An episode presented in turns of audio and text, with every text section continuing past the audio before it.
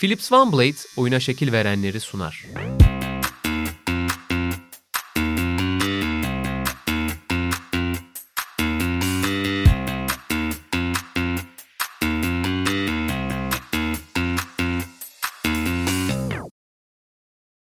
Sokrates Videocast'a hoş geldiniz. Philips OneBlade katkılarıyla hazırladığımız Oyuna Şekil Verenler programında yeni bir bölümle daha sizle beraberiz. Bugün ben Canerler, Aras Yetiş'le beraber bildiğiniz üzere bir sporcuyu konuk edeceğiz, ele alacağız. O sporcu da kendi sporuna, oyununa şekil veren bir sporcu olacak. Her bölümde böyle sporcuları mercek altına alıyoruz. Ve bugün de Aras burada olduğuna göre acaba hangi spor dalından acaba? olabilir? Aslında Aras göründüğünden daha geniş yelpazede sporlarla ilgileniyor ama Aras sana bir tahmin hakkı vereyim. Abi atletizm. Atletizm, güzel, Atletizm. güzel. Yani. yani üstündeki tişörtte de training. Ondan Giydik sonra. geldik. Aynen. Peki bugün Björn Borg'dan bahsedeceğiz. Tenis efsanesi ama aynı zamanda hani 1970'lerin 80'lerin bir figürü olmasına rağmen bugüne kadar hem o stil ikonluğunu yansıtmış işte saçıyla, sakalıyla hem de giysisiyle hatta moda dünyasının Pila, büyük aynen sweatshirt'ü inanılmazdır. Aynen. Birazdan onların detaylarına da gireriz. Ama aynı zamanda tabii ki saha içinde de yani tenis kortunun üzerinde de aslında müthiş iz bırakmış tenis tarihinin en büyük efsanelerinden biri. Neden en büyük efsanelerden biri diyoruz ve neden burada konuşuyoruz? İstersen başlayalım. Abi bir kere 11 kez Grand Slam şampiyonu. Zaten sayıların artık çok fazla speküle edildiği bu dönemde 11 deyince insanlara ya o kadar da çok değilmiş gibi gelebilir. Ama sayıların bu kadar çok konuşulmadığı bir dönemin oyuncusu. Björn Borg. Roy Emerson'ın 12 Grand Slam şampiyonluğu var. Rekor onda Björn Borg 11 Grand Slam şampiyonluğu varken 25 yaşında 26 yaşında tenisi bırakıyor. Yani aslında çok başka bir dönemin oyuncusu. Yani tarih öncesi diyebiliriz. Björn Borg'un tenis oynadığı zamanlara bugünle kıyaslayınca profesyonellik seviyesini ve işte algı seviyesini, rekorlara bakış açısını, oyuna bakış açısını ama kesinlikle oyuna şekil veren figürlerden bir tanesi Björn Borg. Öncelikle tenis tarihinde daha önce yapılmamış bir şeyi yapıyor. Bunu zamanında Sokrates'e bir içerik üretirken Hı. onu çok yakından tanıyan sevgili Ali Göreç'le konuşmuştuk. Yani ben çok da iyi bilmiyorken bunu Ali Göreç'e nedir Björn Borg'un sırrı demiştim. Yani top spin forehand'i mi, geri çizgiden e, yapabildikleri mi? Onların hepsi çok önemli ama asıl çok önemli olan şey Björn Borg'un ayak çalışmasını yani profesyonel teniste şu anda o küçük adımlarla topa hazırlanarak mükemmel seviyede yapılan ayak çalışmasını ilk adapte eden oyunculardan biri olması ve en üst seviyede ilk yapan oyuncu olması demişti. Çünkü top spin forehand vuruşu, geri çizgi tenisi aslında daha geçmişte de oynanıyor. Yani olan bir taktik. E, bilhassa da toprak kortta, Fransa açıkta zaten geri çizgi tenisi oynayarak kazanan oyuncular var. Ama işte Borg bunu müthiş bir ayak kullanım becerisiyle ve müthiş bir kort üstü mobilizasyonuyla birleştiriyor. Aynı şekilde oynayarak, çok benzer şekilde Hı-hı. oynayarak, nispeten daha az voleye çıkarak 5 tane Wimbledon kazanmayı başarıyor. Bu inanılmaz bir olay. Yani 6 Fransa açığı kazanmasında Borg stilinde bir oyuncunun çok bir anormallik yok ama 5 Wimbledon kazanması çok büyük bir iş. Zaten bu iki Grand Slam'de 11 şampiyonluk. Avustralya açığı sadece bir kez oynuyor kariyerinde. Çok seyahat edilen bir dönem değil Avustralya'ya. Oyuncuların pek tercih ettiği bir Grand Slam değil. Biraz takvimdeki yerinden de dolayı. Evet, yılbaşına çok yakın. Hı hı. Amerika açıkta da 4 final kaybediyor. Bir iki tanesi. Seyahatler falan da daha Aynen, zor. zor. Hı.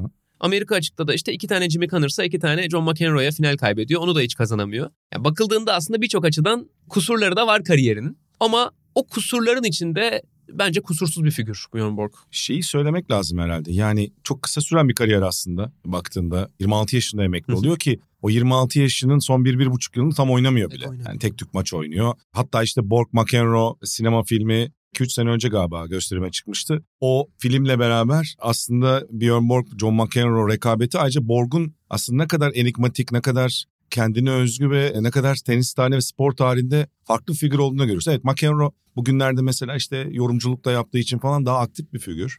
Biraz daha işte sinir sistemini kontrol etme, anger management dediğimiz konuda işte çok iyi olmadığı bilinen raket kırmasıyla ama bir yandan o da teniste çok özel bir figür. Ama rekabetin diğer tarafında sessiz sakin olsa da içinde aslında fırtınalar kopan bir figür olduğunu da hep görüyoruz. Peki bu aslında zıtlıkları da kendi içinde barındıran figürün yani Björn Borg'un oyuna şekil veren sence asıl özelliği sadece bunu tenisin saha içinde kort olarak da düşünme lütfen anı olayı sence nedir? Böyle düşündüğünde ki üzerine araştırma da yaptın, yazı da yazdın. Birçok insanla da konuştun Björn Borg için. O açıdan aslında farklı bir belki noktaya değinme şansımız olur. Şimdi az önce zaten bir konudan bahsettik. Evet. O verdiği, oyuna şekil verdiği teknik alanlardan Hı-hı. bir tanesi Hı-hı. teknik olarak zaten. Ama Borg muhtemelen yani şu anda birçok örneğini gördüğümüz artık bir sporcudan ziyade bir şirket haline gelmiş, bir sürü sponsoru olan, kendisini adeta bir marka gibi yöneten sporcular arasında bir öncü. Teniste tabii bunu söylüyorum. Yani IMG ile çalışıyor çok erken bir dönemde. Rod Laver'ın o dönem telkinleriyle beraber e, senin Amerika'daki imaj haklarını IMG kontrol etsin. Ki çok büyük bir ajans. Çok büyük bir ajans, çok IMG, büyük bir şirket. aha, evet. Öyle bir anlaşma yapılıyor.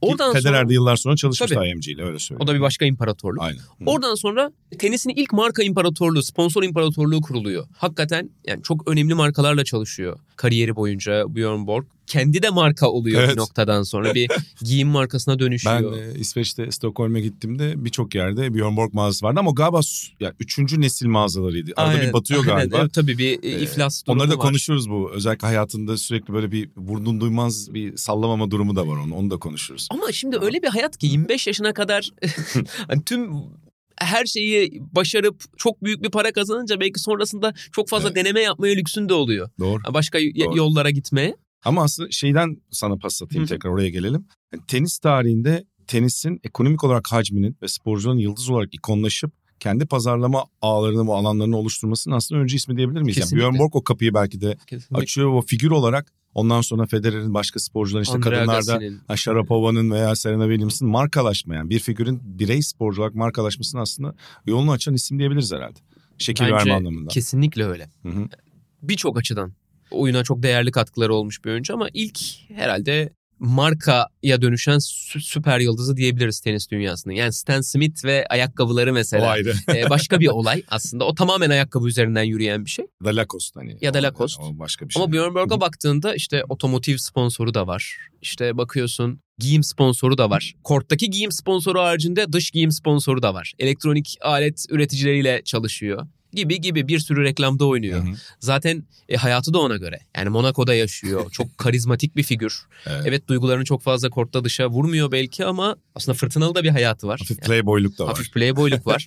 Şöyle bir tezatlık da var. Mesela Björn Borg tarzı mesela James Hunt diyebiliriz Formula 1 tarihinden. Doğru, Yani Björn evet. Borg'u andıran ve Björn Borg gibi e, görünen bir sporcu ama Spor tarihinin e, e, er- en erkek şey en seksi erkek sporcular listesinde hep sayılan işte isimler. George Best'ler, Evet, Snooker'da Alex Higgins'ler böyle figürler var. Hı hı. Ama onlara tezat Björn Borg aynı zamanda çok da disiplinli bir sporcu. Hı hı. Öyle olmanın yanında. Çünkü müthiş bir e, kazanma arzusu var. Çocukluğunda babası bir masa tenisi oyuncusu. Babasının bir organizasyonu kazanıyor. Bir turnuva kazanıyor. İsveç şampiyonluğu sanırım. Ona tenis raketi hediye ediyorlar. Tahta bir raket. O raketle garaj duvarında oynamaya başlıyor tenisi. Binlerce tekrar yapıyor. Her gün, her gün, her gün. Zaten tekrara dayalı ve aslında topu oyunda tutarak rakibine hata yaptırmaya dayalı oyununu orada eviriyor Björn Borg. Bu anlamda da yani evet fırtınalı bir figür ama bir yandan da çok disiplinli bir figür. Aslında Björn Borg'u konuşmaya zaman yetmez. Yani oyuna şekil verme özellikleri çok fazla.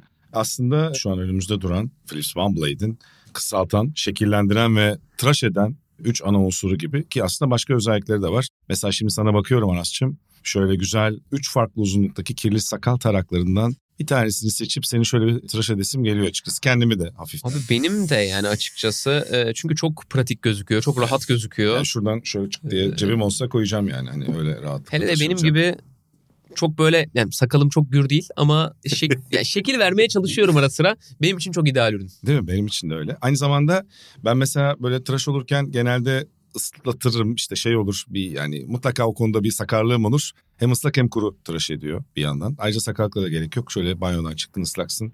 Mis gibi belki daha rahat gidebilir. Genelde ben çünkü rahatsız olurum ıslak tıraşta ama bu başarıyormuş makine. O açıdan çok değerli. Bir de genelde evden çıkarken şarj aletini unutursun değil mi? Ama- Abi şarjın var mı? Kablon ama bunda hemen yani daha doğrusu adaptörünü unutursun. Burada kabloyla hocam hemen bulduğun ki USB girişleri artık biliyorsun otellerde falan şeylerde de var. E, duvarlarda da var yani prizlerde de var. Ya da işte Otobüste bile var. USB... Aa doğru. Sen Doğru. otobüste. Geçen ben şarjım çok azdı şey yaptım aynen aynen. Bu e, özelliklerle beraber Philips One Blade'i biz de kirli sakallarımız için kullanıyoruz efendim.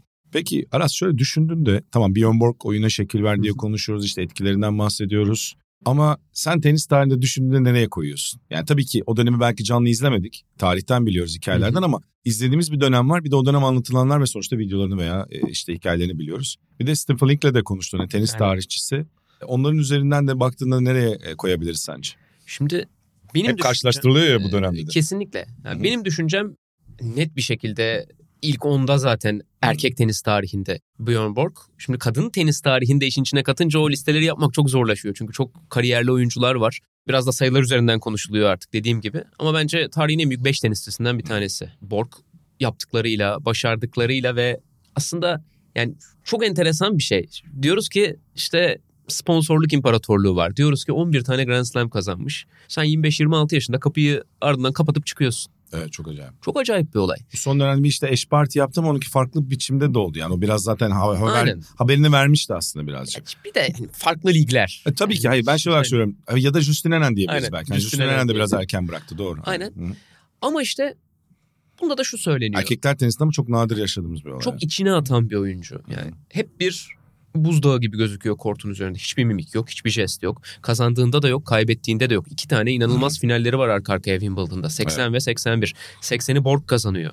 5 sette zaten tarihin en iyi maçlarından bir tanesi. O meşhur fotoğrafın çekildiği şey değil mi o işte? Aynen. Borg'la McEnroe yan yana işte Vogue'dan e, GQ'ya kadar hala dönüp dolaşıp bütün moda lifestyle dergilerinin koyduğu fotoğraf. öyle bir fotoğraf ki çünkü. İkonik, ikonik fotoğraf yani. yani Bizim bir... de hatırlıyor musun Sokrates'te o fotoğrafı koyalım dedik. e, ne kadar pahalı olduğunu öğrenmiştik fotoğrafı. Çok değerli bir fotoğraf Wimbledon atmosferi, evet. o üstlerindeki renkler, saç evet. bantları, of. saç stilleri. Çok karizmalar. Hakikaten evet. Wes Anderson filmi zaten. Evet evet. Sonrasında. Onunla bahset istersen. aynen Royal Tenenbaum filminde evet. de ilham alınıyor. Hı-hı. Dolayısıyla bence çok özel bir yeri var. Ve rekabetleri de çok özel. Yani McEnroe ile olan rekabetleri. Hep üzerine konuştuğumuz şey zıtlıklar rekabetleri güzel kılıyor. Borg bahsettiğimiz gibi bir oyuncu. Mimiksiz, sağ elli, geri çizgiden oynayan. McEnroe da Amerikalı, hothead denilen böyle çılgın, küfreden, hakemlerle kavga eden, duygularını çılgınca dışa vuran, solak ve önde servis voley oynayan Aynen. bir oyuncu. O anlamda mükemmel uyum. İşte benzer mükemmel uyum Chris Evert'la Martina Navratilova arasında da var. Benzer uyum Federer'le Nadal arasında Net, da var. Yani her şey. Kullandıkları eller bile farklı bu oyuncuların. Aynen. Zaten o yüzden de çok güzel bir kontrast yaratıyorlar. Bence tenis tarihinde bir yerde olmanın rekabetle de bir Kesinlikle. Spor tarihi rekabetlerle net yazılıyor yani. yani çok, çünkü çok fazla. bir dönemi mesela Roger Federer 2003'te başladı Grand Slam kazanmaya. 35 Grand Slam kazandı. Ne karşısına Nadal çıktı ne Djokovic çıktı. E, o zaman belki bu kadar da tabii ki tarihin en iyi tenisçisi denirdi ama kimse düşünüp yani çok zayıf bir dönemi domine ettiği için belki de zayıf rakipleri domine ettiği için o kadar büyük bir saygı vermeyebilirdi Federer'e. Ama işte rekabetler güzelleştiriyor, rekabetler hikayeleştiriyor ve büyük maçlar, epik maçlar da bu sayede oluşuyor. Dolayısıyla ben Björn Borg'un çok önemli bir noktada olduğunu düşünüyorum. Ben bu sıralamaları yapmayı da sevmiyorum ben açıkçası. De. Sadece yani, senin e, hissiyatın olarak sormak Abi çünkü şimdi bir Rod Laver var. Onu nereye koyabilirsin? Yani, İki tane takvim slam'i yapmış. Zamanları karşılaştırmak da zor. Şimdi 50'lerde 60'lardaki oynanan malzeme, ayakkabılar belki işte hatta kortların e, yaygınlığı ve zeminlerin çeşidinin e, sene içindeki turnuvalara yoğunluğu bile farklı. İşte bir yere gitmek farklı. Diyoruz ki o dönem dört turnuva kazanmamış. E, yani nasıl gitsin ki nasıl yapsın? adam. Ee, şey de farklı mesela zemin de farklı. Avustralya çık şu anki oynanan zeminde oynanmıyor. Yani o, o bambaşka evet. bir dönemden bahsediyoruz. Margaret Court 13 tane işte evet. Avustralya açık kazandı. Ee, ama nasıl kazandı? Oyuncuların oraya seyahat Hangi... etmediği ve aslında Aynen. dünya çapında e, rakiplerle tabii ki bazı iyi oyuncularla oynuyor yani onu küçümsemeyelim Hı-hı. ama Hı-hı. ya oynadığı her oyuncu o sırada dünyanın en iyi oyuncuları Doğru. değil. Billie Jean King'in gitmediği oluyor. İşte o dönemin başka iyi kadın oyuncularının gitmediği oluyor. Yani biraz bu açıdan da bakmak lazım. Zamanları o yüzden karşılaştırmak çok da doğru bir şey olmuyor açıkçası. Değerlendirme biçimi olmuyor yani. Başarı anlamında şu kupayı kazandım bu kupayı kazandım. Ama yani Borg'la ilgili şunu da söyleyelim. Ama Bugün... Borg'un oyuna etkisi çok akılda kalıcı. Çok, çok büyük acayip. Biraz. Evet. Çok acayip Hı-hı. ve bugün Wimbledon Fransa açık kazanan oyuncuya Borg dublesi yaptı deniyor. Yani Borg dublesi adını vermiş ona. Kavram. Ee, bir kavram oluşturmuş bir yandan. Ya bence etkisi saymakla bitmez. Çok erken bir biçimde tenisi bırakması kayıp. 80'ler erkek tenisi için acayip bir dönem çünkü. Yani sonrasında işte e, oldukça iyi oyuncular çıkıyor. Zaten McEnroe ile Jimmy Connors oynamaya devam ediyorlar. İyileri o dönemin. Sonrasında Mats Wilander geliyor İsveç tenisinden bir başka büyük şampiyon. Ki İsveç aslında Borg öncesi teniste o kadar varlığını hissettiren bir ülke değil. Hatta Borg ya İsveç'ten nasıl çıktı denen bir isim o dönem. Ve hatta yani bekendi bile buz okeyi vuruşu. Yani evet. çift elle başlıyor tek elle bitiyor. Çocuk da buz okeyi oynuyor. Slap shot vardır aynen buz okeyinin. Böyle aslında tenis bir tenis ekolü değil ama sonrasında bir ekol oluyor. Edberg geliyor, Wilander geliyor arkasından Ivan Lendl çıkıyor. O İsveçli değil tabii ama e, 80'lerin büyük bir figürü işte Pat Cash var. Ya oldukça iyi oyuncular var. Sonra Agassi'ler geliyor yavaş yavaş 80'lerin sonuna doğru. Boris Becker 85'te 17 yaşında Wimbledon kazanıyor. Zaten. Acayip bir, Borg'un acayip bir çağ. Evet, evet. Ve Borg keşke oyuncu olarak o çağın içinde yer alabilseydi hayıflanmasını bilhassa da o dönemi yaşayan insanlar Evet. sürekli yapıyorlar. 3-4 yıl daha belki bir 3-4 oynasın. yıl daha oynasaydı bir en azından 30'u görseydi diye. Zaten 90'ların başında da bir geri dönmeye çalışıyor tahta raketle. Artık yani tahta rakete pek tenezzül edilmezken bir deniyor şansını hiçbir şeye benzemiyor. O yaptığı geri dönüş birkaç maç yapıyor bildiğim kadarıyla. Kötü sonuçlar alıyor ve bir kez daha bırakıyor. Yani ne olursa olsun yani biz 30 sene sonra 35 sene sonra burada işte hatta 40 sene sonra Aynen. belki e, oturmuş konuşuyoruz Björn Borg'un etkisini. hala bir Ve de- bunu sadece 7-8 yıllık bir profesyonel kariyerle yapmış. Hala bir de referans da oluyor. İşte mesela şeyi de hatırlıyorum. İki ikonik an ben Borg'u düşündüğümde tenis oynarken izlemediğim için yani sonradan videolar ayrı bir şey de bu birisi Federer'in Wimbledon'da onun rekorunu kırarken korta gelişi, diğeri de Rafael Nadal'ın Roland Garros onun rekorunu gelirken kırarken her ikisinden aslında o rekorları daha geliştirebileceğini bilerek orada oturuyor. Ya birinde 6 birinde 5 ama muhtemelen 4-5 sene daha oynasa belki Wimbledon'da bir 7-8 yapacak. Belki Roland Garros'ta 7-8 yapacak hatta daha fazla belki. O da çok enteresan onu görmek ve Borg'un o kadar az oynayarak e, getirdiği seviye iki turnuva. Çünkü bence iki ana turnuva. Yani Aynen. Avustralya açık ve Amerika açık okey büyük turnuvalar ama Wimbledon ve Roland Garros'tur bence tahterevalinin iki tarafı açıkçası. Bir için biri toprak. Ya Wimbledon'ı şimdi işte bu programı çekerken Wimbledon oynanıyor. Zaten biraz Borg'u seçmemizin sebeplerinden biri de o. Hani bu dönemde Wimbledon'ın en büyük simgelerinden biri tarihinin. Ya görüyorsun o ambiyans bambaşka. Onu Amerika açıkta ve Avustralya açıkta görmen çok zor. O kültürü, geleneği çok kolay değil açıkçası. O yüzden de iki turnuvayı yıllarca domine edip sonradan başkalarının ve tarihin en büyükler arasında sayılanların onu geçerken onları izlemesi acayip anlardı bence. Ben böyle tenis tarihinde ikonik tribün anlarından biri diyeyim. İşte Federer'in bu Wimbledon'da gelip herkesi selamlaması gibi. Yani. Bir de şunu söylemek istiyorum abi ben son olarak. Borg'la alakalı. Zaten onu söyleyecektim. Son olarak ne demek istersin diye. E, emekliliğe gidişinde şundan bahsediliyor. Yani John McEnroe onu son dönemde çok fazla yenmeye başlıyor. Yani rekabet, rekabetin seyri tamamen değişiyor ve John McEnroe tarafına kayıyor. Çünkü Borg'un oyununu pasifize etmenin yollarını buluyor. Solak servis voleyci John McEnroe. Öyle olunca biraz emeklilik kararında bunun da etkisi olduğu Hı. hep konuşulur. Hı. Yani çünkü çok büyük bir kazananken bir anda bir şey oluyor ve Evet. o profilden uzaklaşıyorsunuz. Wimbledon'da 81 senesinde Panzehiri kaybettiği geliyor. maçta Evet. Panzehiri geliyor. İki tane Amerika açık finali zaten işte. Onda bir tanesi 81. Orada iki tane Grand Slam finali kaybediyor o sene arka arkaya Wimbledon'da ve New York'ta. O maçların ardından zaten bir kopuyor tenisten. O senin dediğin o bir buçuk yıllık o işte fazla tenis oynamadığı döneme giriyor ve yani biraz bunların da payının olduğu konuşulur. Hep ne kadar ciddi bir kazanan mantalitesine sahip olduğunu da Evet. bu gösteriyor aslında. Yani kazanamadıktan sonra niye devam edeyim? Bugün 43 yaşında Venus Williams tenis oynuyor mesela. Onu anlatamazsın Bjorn Borg'a. Ee, Muhtemelen belki de o yüzden pişman olmadığını söyle hiçbir zaman. Aynen. Muhtemelen kendini kaybederken değil en son kazanırken hatırlanmasını da Yani istiyor. son olabilir. fotoğrafı Evet. kazanırken olsun istiyor. Evet. Olamıyor aslında gelinen noktada ama ne olursa olsun Bjorn Borg'a da kort, Herkes Tom Brady gibi Yani Super Bowl aynen. kazanıp emekli olamıyor. kort e, Pete Yani. Sampras gibi işte Amerika evet. açığı kazanıp. Yani Evet. noktayı öyle koymak çok Evet. büyük bir şans koyabilmek. Ama herkese nasip olmaz. Yani Michael Jordan'a bile olmadı. Çünkü bir geri dönüş yapmaya çalıştı sonrasında. Hatta Borg'un tahta raketli dönüşünün e, yani tam aynısı değil ama bir Aynen. benzeri sayılır yani yaş Sayılır. olarak ve İşte Yani. Schumacher'in geri dönüşü Mercedes'te vesaire. Keşke olmasalar, olmasalar hikayeler daha görkemli bitiyor denecek geri dönüşler bunlar. Sporcunun o e, rekabet içgüdüsünü törpülemesi de çok acayip ki Borg'un bunu başarmış olması zaten ki hayatının sonrasında bazı o çalkantıları yaşaması belki de onunla da alakalı. Yani kortta olmamanın getirdiği o rekabeti yaşamamak da olabilir. Ve abi çok karizmatik yani şu anda Acayip. bile işte Lever Cup var. Düzenleniyor. Aa doğru 2016, ondan bahsedelim 2017'den son. beri. Aynen. Avrupa ve Amerika takımları karşı karşıya geliyor. Amerika takımının kaptanı John McEnroe. Evet çok acayip o. Ee, Avrupa takımının kaptanı Bjorn Borg ki çok yakın arkadaşlar. Ya oyunculuk günleri e, biter bitmez e, müthiş bir bağ kuruyorlar. Zaten e, filmde de çok güzel anlatıyor. E, filmde de aynen e, anlatılıyor. Sinema filminde. Hı. Şunun da payı var bunda. O kadar büyük sporcular ne çektiklerini en iyi birbirleri anlıyorlar. Doğru. en iyi onlar empati E, yapabiliyorlar. Federer'le Nadal aslında. Aynen Onlarla öyle. dostluk kurdular. hangi yani. yollardan geçtiler, hangi çabaları verdiler. Navratilova Evert mesela. Navratilova- en büyük belki de tenis rekabetlerinden Onlar- biri. Kanseri de yendiler mesela. Evet, Çok yeni doğru. hatta bir röportaj vermişler. Ben okuma şansı bulamadım henüz. Evet. Bir kanser öyküleri de oldu hayatlarının ilerleyen döneminde. Yani çok fazla empati yapılacak şey var hayatlarında. Dolayısıyla arkadaş kalıyorlar. E, Lever Cup'ta o arkadaşlığın günümüze belki taşıdığı bir şey. Rod Laver'ın adıyla gelen bir turnuva ama bu iki oyuncu var kaptanlar olarak. E, Onların varlığı renk katıyor. Ben açıkçası yani tabii ki John McEnroe çok komik bir adam. Onu görmeyi çok seviyorum ama Borg'un da karizmasına hasta oluyorum. Valla karizma meselesi başka bir şey. O doğuştan geliyor onu yapamıyorsun.